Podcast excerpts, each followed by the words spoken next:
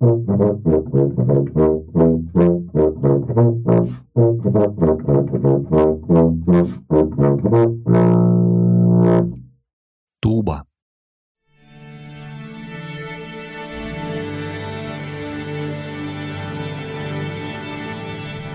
Привет, я Вика, и это нативный подкаст. Подкаст о языке музыки доступным языком слов. Сегодня мы поговорим про тубу, самый крупный и низкий по звучанию из медных духовых инструментов.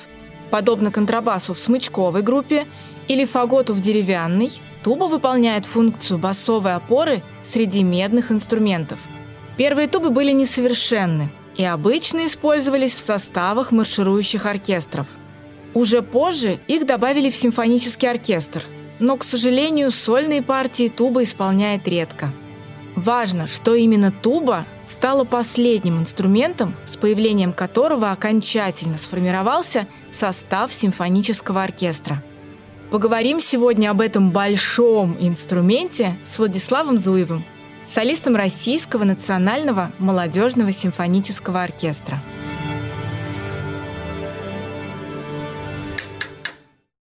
Сегодня мы поговорим, пожалуй, о самом большом инструменте, из группы медных духовых. Больше того, у этого инструмента есть разновидности, когда они прям огромные. Это, видимо, были какие-то эксперименты людей, которые этот инструмент производят. И можно увидеть на фотографиях в интернете, когда этот настолько огромный инструмент, что человек рядом с ним выглядит как маленький человечек или карлик.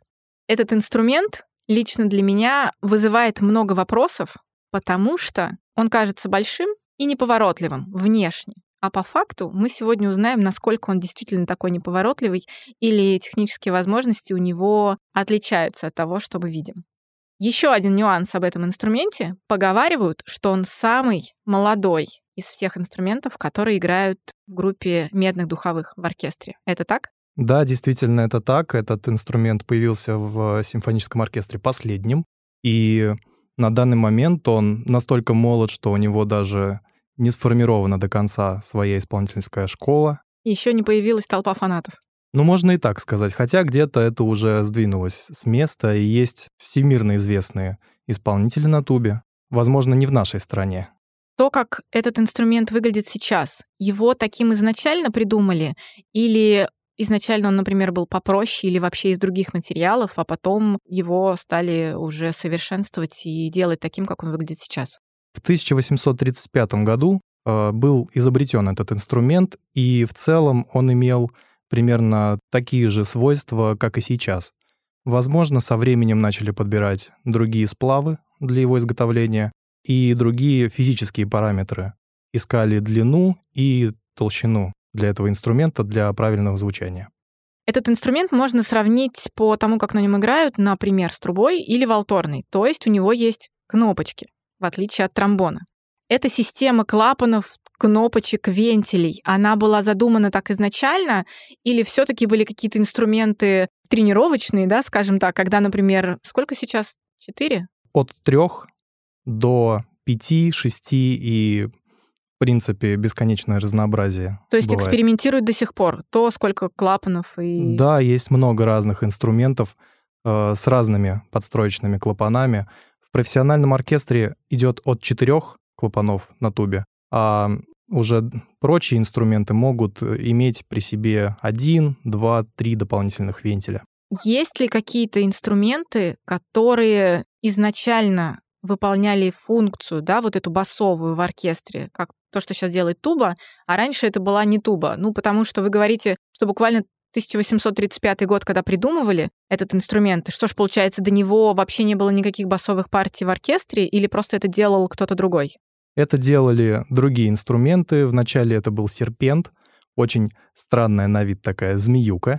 После уже изобрели афиклит, очень похожий на фагот, только с мундштуком, как у тубы сейчас. Позже как раз сделали тубу из-за того, что искали более глубокое, более громкое звучание и нашли его именно в нынешнем формате. Но фагот — это деревянный духовой, а ваш — медный. Верно. И тот вариант, он был железным, насколько я помню. То есть поменялся именно сплав, и постепенно не только изменяли количество клапанов, но и металл, из которого делается. Конечно, металлы сейчас даже варьируются от инструмента к инструменту. И, наверное, даже среди одинаковых инструментов бывают разные, разная толщина металла, разный его состав. И даже когда приезжаешь на завод искать себе инструмент, они все будут отличаться, и нужно найти именно тот, который тебе нужен. На тубе играют только мальчики из-за его размера, или крепкие девочки тоже, или даже хрупкие? В основном мальчики, конечно, но девочки на этом инструменте тоже играют, и я бы не сказал, что хуже.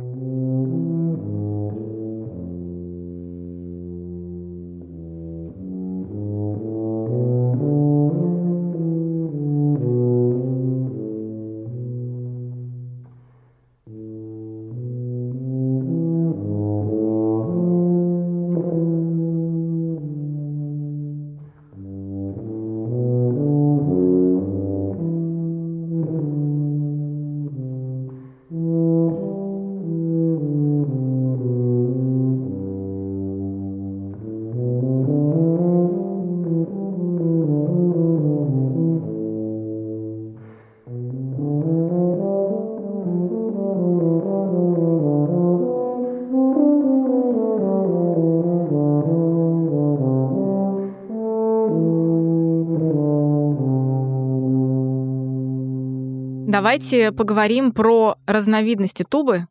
Их, насколько я знаю, две. Это классическая туба, которую мы видим сейчас, о которой мы будем сегодня говорить. И второй вариант — это сузофон.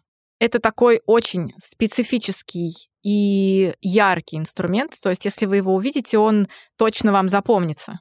Потому что он по-другому фиксируется на теле, скажем так. Насколько я знаю, когда мы играем на тубе, мы играем на ней сидя, и мы ставим ее на колени. Верно. А что делается с сузофоном? Сузофон имеет э, с собой такую конструкцию, при которой трубка этого инструмента, она обвернута вокруг исполнителя, и раструб выходит не вверх, а прямо на слушателя для более четкого звука и большей громкости. Это очень актуально в военных оркестрах.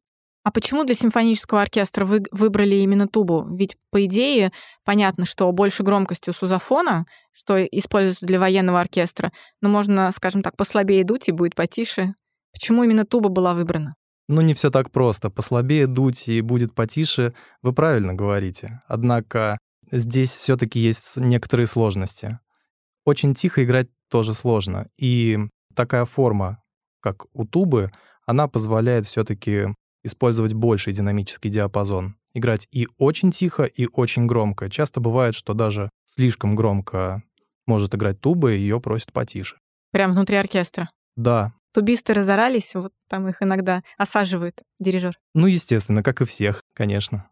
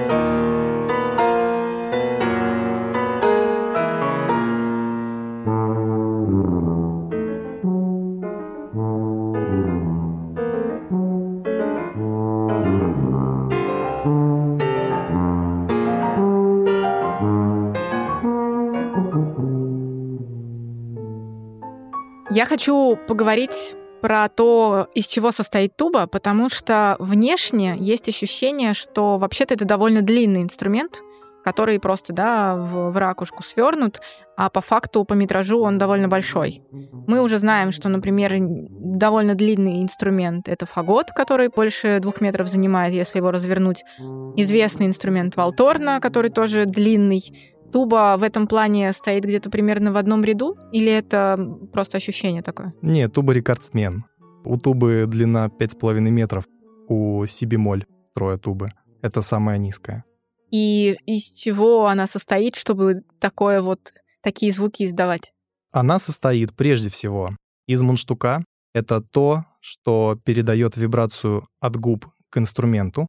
Далее идет так называемая эска, прямая трубка, которая идет к вентилям. Это так же, как у фагота. Примерно то же самое, да. Но она шире. Естественно, она шире, она припаяна к инструменту, она несъемная, как у фагота. Она идет напрямую к механике, и после механики идет уже постоянно увеличивающаяся трубка, которая постепенно, виток за витком, э, выходит в раструб. Механика — это как раз вы называете вот эти вентили и клапаны, систему. Да, все верно, да. И можно как-то поподробнее вот эту про систему, про эту рассказать, потому что от нее зависит то, как воспроизводятся звуки и на какой высоте, так? Все верно. Туба изначально — это просто длинная трубка, на которой можно исполнять определенный набор нот. Не все. И отталкиваясь от этой длины, у нас появляются вентили, которые эту длину увеличивают в разной степени каждый. И чем больше длина трубки на вентиле, чем больше она увеличивается, тем ниже становится звук воспроизводимый. То есть вентиль в каком-то месте перекрывает длину трубки, и за счет этого укорачивает или увеличивает как-то длину воздуха, который поступает в инструмент. Вентиль увеличивает длину воздуха, он открывает подход к более длинному пути для этой трубки, для этого воздуха, который идет. В тубе есть еще и помпы. Это что такое? Это просто разновидность. Есть, допустим, помпы, это как у трубы. Цилиндрическая, длинная такая основа, в которой двигается поршень, меняя направление э, воздуха. В тубе часто используется в принципе и то, и другое. Чаще э, вентили — это бочонок. Вместо поршня бочонок, который вращается и перенаправляет воздух. У тромбона есть кварт-вентиль, который позволяет увеличивать диапазон инструмента, его на несколько нот понижать. У тубы есть такая возможность, или она ей просто не нужна, потому что у нее и так довольно большой диапазон? Э, здесь мы возвращаемся как раз к использованию трех вентилей на тубах, э, но это более простая схема. Для более точного интонирования и есть кварт-вентиль, это как раз четвертый вентиль на тубе, и он используется для дополнительной аппликатуры, либо чтобы опускаться совсем-совсем низко в контр-октаву.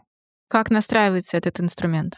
У него есть один общий крон, и кроны есть на каждом из вентилей. Это тоже выдвигается или задвигается глубже внутрь инструмента, за счет этого происходит настройка. Да, все верно. Мы когда говорили про тромбон, мы говорили, что есть такое понятие, что инструмент холодный, что ему нужно как-то немного согреться, прежде чем что-либо исполнять. И бывают произведения, в которых это сделать довольно сложно, потому что исполнение начинается где-нибудь в финале произведения, а до этого исполнитель просто сидит и ждет, когда наконец-то дойдет до него очередь. С тубой это также работает, что если инструмент с холода, например, вы его приносите, то он будет звучать немного иначе, чем если вы на нем потом минут 20 поиграете. Да, конечно, от температуры многое зависит. И в том числе, если инструмент холодный, то, наверное, и не разыгравшийся сам исполнитель.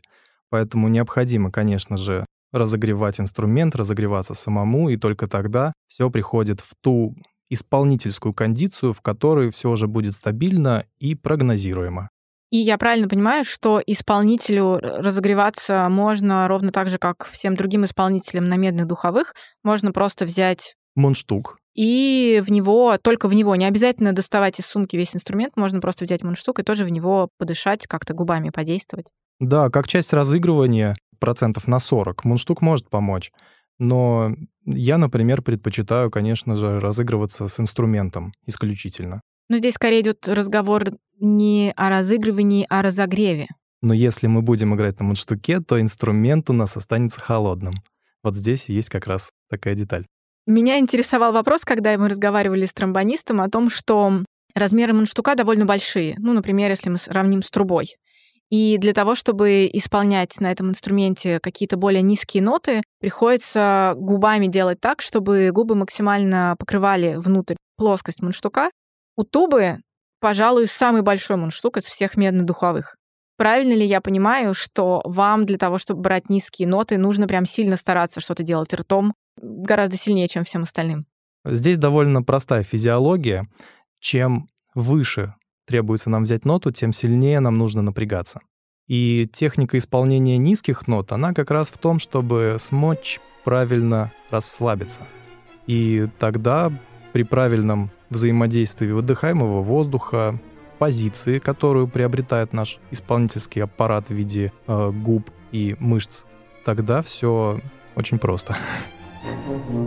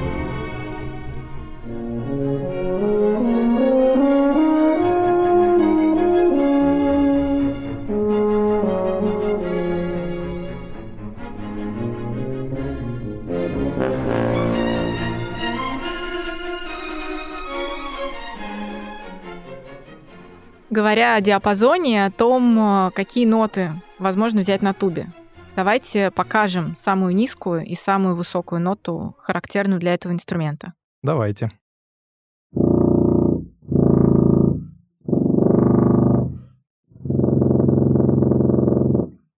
Это что за нота? Я не абсолютник, я не смогу определить. А, я дошел от си бемоль до фа суб контр октавы. Есть ощущение, что эти ноты используются крайне редко, потому что на слух разницу уже очень сложно улавливать.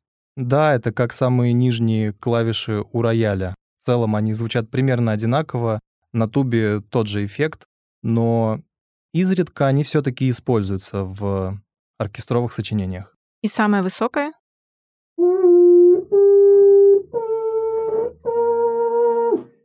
Это какая была нота? Дошел от фа до си бемоль уже первой октавы. Я играю на тубе си бемоль строя, и все-таки есть F туба, как раз э, более подходящая для верхнего регистра. И на ней можно, в принципе, выйти и выше. Как правило, медные духовые не имеют четкой границы в своем диапазоне. Когда вы используете нижний регистр, то вы вдыхаете, вот как вы сказали, что нужно быть максимально расслабленным. То есть это делать на тубе проще, играть нижние ноты, чем верхние, потому что на верхние вам нужно максимально сужать поток воздуха да, изо рта, чтобы вот взять верхние ноты. Ваш рабочий диапазон и комфортный, прежде всего для исполнителя, это именно нижний. Нижний э, диапазон действительно более прост, чем верхний, но усложняться это может требованиями в сочинении. Если, допустим, э, нужно играть громко и долго, то требуется чудовищное количество воздуха, к чему нужно, конечно же, привыкать, тренироваться и иметь подходящие для этого данные. Когда мы играем высоко, нам нужно усиливать давление на свой аппарат воздухом. И губами мы создаем очень узкое отверстие, через которое этот воздух проходит. И как раз через вот это все напряжение и создаются те высокие вибрации, которые потом превращаются в высокие ноты. Говорят, что уровень музыканта, уровень тубиста можно как раз проверить по тому, как он играет высокие ноты, его качество исполнения, его техники. Действительно, многие сталкиваются с трудностями при переходе к самому верхнему регистру. Я думаю, как и во всех э, медных духовых инструментах такой показатель есть.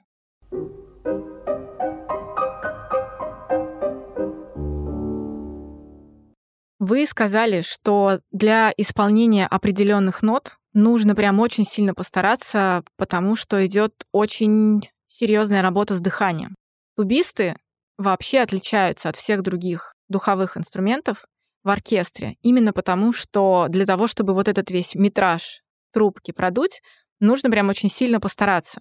И получается так, что, по идее, для того, чтобы взять каждую последующую ноту, тубисту надо каждый раз на каждую новую ноту брать дыхание. Это так? Или все-таки есть какие-то секретики, когда вы можете на одном вдохе сыграть какой-то мотив? Э, здесь никаких секретов нет, как и никакого чуда быть не может.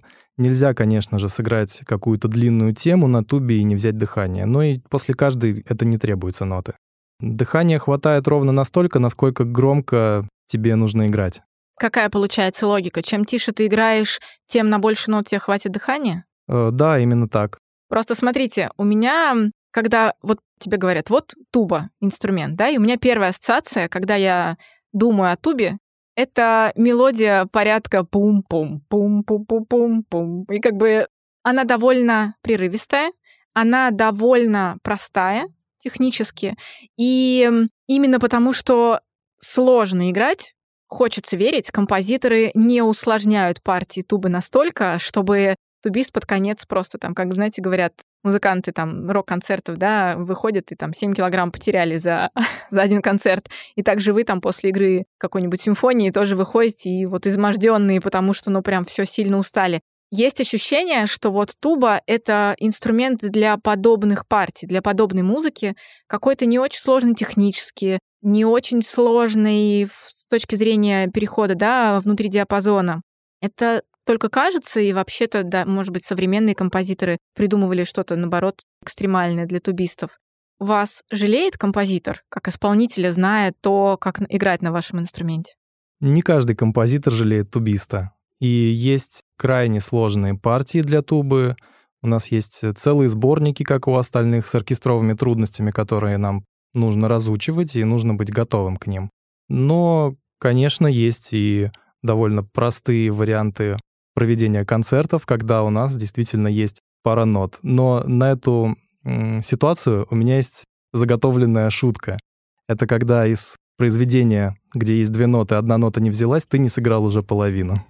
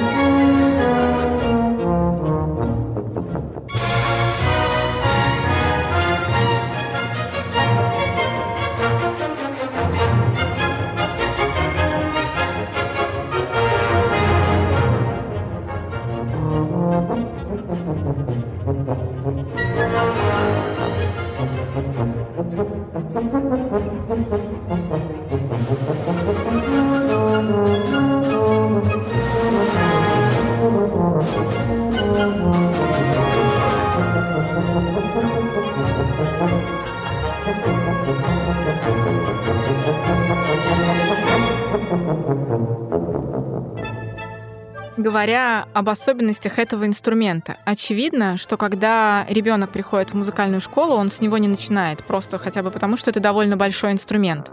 С чего начинают свое обучение тубисты, когда они приходят в музыкальную школу? И, может быть, это несколько инструментов, на которых исполнитель сначала учится, и потом в какой-то момент он понимает, что он дорос до тубы, или там ему говорят о том, что ну вот ты знаешь, что уже достаточно легкие свои прокачал, попробуй сыграть на тубе. Обучение в музыкальной школе действительно никогда не начинается с тубы. Дети в музыкальную школу приходят примерно такого же роста, как туба. И сначала им дают альт.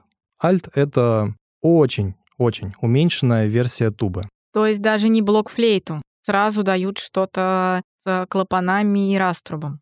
Вот, кстати, некоторым действительно блок-флейту не дают. Я в их числе. Я никогда не играл на блок-флейте. Мне сразу дали мундштук, сказали плюс семечки, делай вот. И уже после пересадили на инструменты, я сразу начал играть, потому что блок-флейта, ну, возможно, педагог не считал ее необходимой для этого. Как вы выглядели в детстве? Что было в вас особенного, что, глядя на вас, педагог сказал, ну, пожалуй, туба твой инструмент, давай начнем на нем учиться. Или вы пересмотрели «Незнайку на Луне» и поняли, что вы хотите играть на этой большой золотой штуке, пришли к учителю и сказали «хочу играть». У меня совсем более прозаичная история. Мне сразу, конечно же, никто не сказал, что туба — это для меня. Э, я год проиграл на альте. После я сел на трубу. И всю музыкальную школу я то ходил, то не ходил, то занимался, то не занимался на трубе. И ближе к концу этой музыкальной школы у меня были уже свои планы, такие юношеские, с друзьями, туда поступить, сюда поступить. И уже музыкальная школа как-то вот отошла на второй план, и мне больше от нее требовалось не просто вот уже играть на трубе, а хотелось как-то разнообразить. И в поисках этого разнообразия я добрался до тубы. Я играл на трубе, у меня уставали губы, я брал тубу, играл на ней, потому что мундштук больше и задействуются другие мышцы, и губы как бы разминались. Потом снова пересаживался на трубу и думал, вау, какое волшебство, я снова могу играть, практически не отдыхая. И постепенно, постепенно мой педагог сказал, что а у тебя на тубе очень даже хорошо получается, давай вот попробуй на ней. И так я пересел в последние два года обучения в школе на тубу. Я продолжил играть свой э, бешеный репертуар с трубы, чего на тубе, ну, в принципе, никто не делает в такое время. И потом мы увиделись с моим будущим педагогом, и он мне очень порекомендовал поступить э, в музыкальное училище, что я и сделал. Решил, почему бы не попробовать, и вот так вот наша с тубой история началась. Вы сказали о том, что вы играли на трубе, и на тубе играли, скажем так, с не меньшей легкостью. Даже отдыхали на тубе после игры на трубе. Я правильно понимаю, что близость этих инструментов не только в том, из чего они состоят, из э, той системы клапанов, да, которые там и там присутствуют, но и в том числе потому, какие техники вы используете, когда вы играете, и вам тоже характерно то самое легато, стаккато, фрулата и вот это вот все. Э, действительно мало чем отличается. Единственное, что я бы все-таки обозначил, что специфика инструмента — это очень значимая вещь, и тоже легато, как на трубе, на тубе достичь сложнее. И вот эта подвижность, которая присуща маленьким инструментам на тубе, она достигается, конечно, совсем другими усилиями. И я как раз вот, наверное, как-то более удачно смог подойти к тому, чтобы найти вот те ощущения, которые были на трубе, чтобы вот извлечь такую же музыку из тубы. А есть какие-то на тубе специфические приемчики, которые используются только на этом инструменте, и, возможно, этим даже пользуются композиторы и как-то это вставляют в свои произведения? Специфических для тубы приемов я бы, наверное, все-таки не назвал. Медные духовые — это очень тесное семейство, в которых извлечь что-то новое на определенном инструменте, ну, позволено, наверное, только в Алторне ее возможностям брать сразу много нот. Ну, тромбону позволено играть глиссандо, единственному инструменту из медных. Да, тоже верно, да.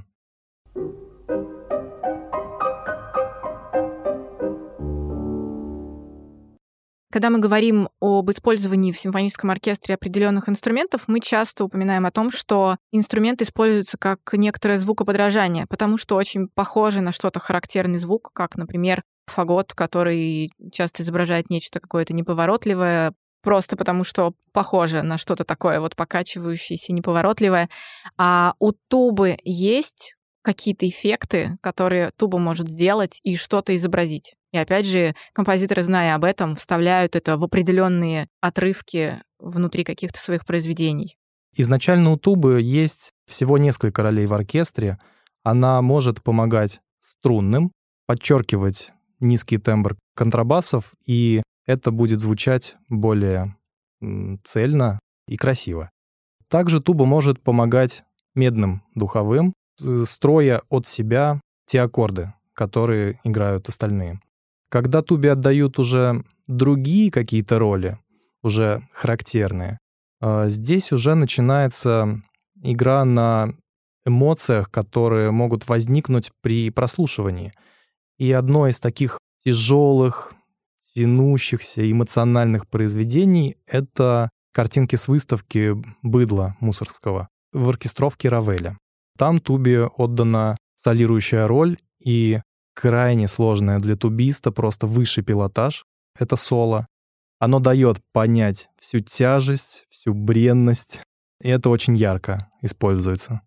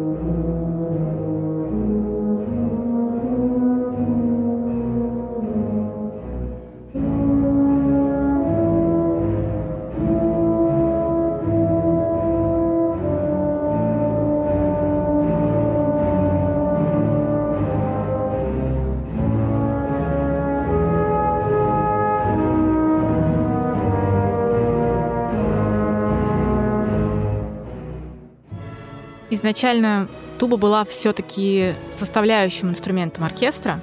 Это был инструмент ансамблевый. Сейчас стали ли уделять тубе больше внимания и делать его сольным инструментом? Да, сольным туба начала становиться еще с XIX века. Вот первая пьеса для тубы с оркестром, с духовым, была написана Катоци для конкурса. В 1886 году была написана для конкурса тема с вариациями под названием «Бельзебуб», написал Катоци. Это произведение получило первую премию на этом конкурсе и позже было исполнено. Первым же произведением, которое было написано для соло с оркестром, а, написал Ральф фон Уильямс. Это было в 50-х годах XX века. На данный момент произведений, естественно, становится все больше, больше и больше. И так как туба до сих пор обретает какую-то свою почву под ногами, ищется а, методика преподавания для тубы, ищутся какие-то способы стабильности достигать на этом инструменте. Все это понемногу развивается даже на данный момент. Мне довелось сыграть произведение новое, написанное для тубы первым. У меня был такой опыт первого исполнения произведения для тубы и фортепиано близость этого инструмента, помимо сплавов, из которых он состоит, помимо вентилей, строения, мы знаем, что другие медные духовые инструменты используют для изменения качества своего звука сурдину. Туба использует сурдину или это слишком большой раструб, чтобы это устройство применять в игре? Такое устройство у нас есть и имеет много разных своих характерных отличий каждая сурдина. Есть деревянные, есть железные, и они используется в оркестровых сочинениях и в сольных тоже. Это есть. И она действительно очень большая. И она тоже меняет качество звука. Да, она меняет его тембр, меняет его громкость. Ну, громкость, как правило, становится, естественно, тише. А тембр вот меняет она по-разному в зависимости от того, какого она строения и из какого материала. Логично предположить, что чем больше размер инструмента, тем он менее подвижен, менее техничен, своем исполнении. И глядя на большие инструменты, кажется, что они, правда, довольно неповоротливые. Но, например, из деревянных духовых самый большой — это фагот, И он это опровергает. Он умеет играть довольно технические вещи. Глядя на тубу, кажется, ну тут вообще прям все должно быть сложно. Туба опровергает такое мнение? Туба сама не опровергает. Играть на ней технично действительно сложно, но приходится это опровергать исполнителям на тубе. И у нас действительно есть техничные произведения, которые могут как-то конкурировать, наверное, даже с э, инструментами меньших масштабов. Было ли какое-нибудь, может быть, вы вспомните, какое-нибудь специфическое использование тубы в произведениях? Может быть, кто-то из композиторов отличался тем, что ну, не скажем, что использовал тубу не по прямому назначению, но, может быть, делал что-то с тубами особенное, что было характерно исключительно для произведения этого композитора. Есть такой инструмент чимбаса. Это замена тубы, и есть такое мнение, что он подсмотрел у Вагнера в «Кольце небелунгов» контрабасовый тромбон и захотел себе что-то похожее, чтобы с тромбонами инструмент сочетался, потому что туба в, в этом качестве его не устраивала. И этот контрабасовый тромбон украли и поставили туда вентиля.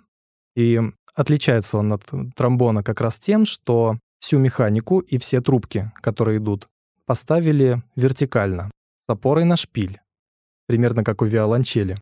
А раструб, который выходит по итогу из всей этой системы, направлен вперед, как у тромбона. И этот э, инструмент имеет очень характерный звук, который прекрасно сочетается с тромбонами, и мне посчастливилось это проверить однажды.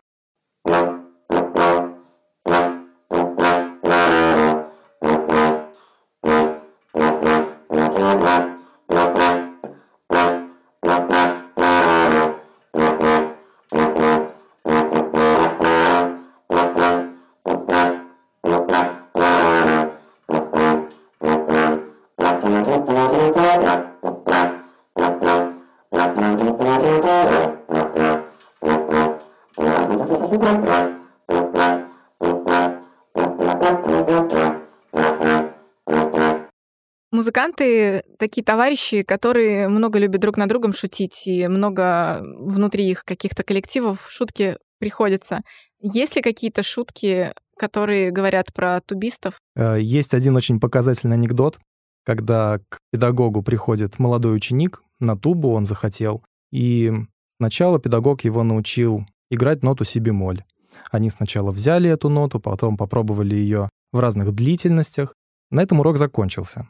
Через три дня приходит этот же ученик, и педагог учит его брать ноту фа. Абсолютно по такой же схеме. Он сначала берет ноту, потом пробует ее в разных длительностях и отпускает ученика домой. На следующую неделю ученик не приходит.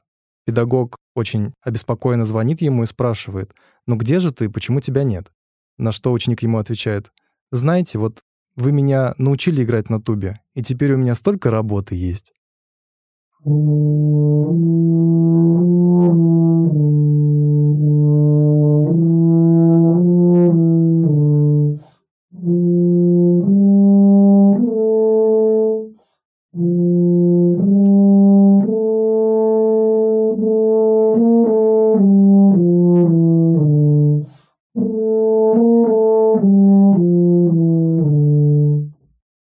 вам классно играть на тубе? Поменяете сейчас назад на трубу? Ни за что не поменяю. А, Мне очень нравится, что в оркестре тубе выделено такое место, когда она должна подчеркнуть какую-то крайность. Но эта крайность скорее кульминационная. Какой бы ни была кульминация, если в произведении есть туба, она там будет играть. И будет занимать одно из важнейших мест. Это все-таки фундамент оркестра. И мне очень нравится, как оркестр с тубой звучит.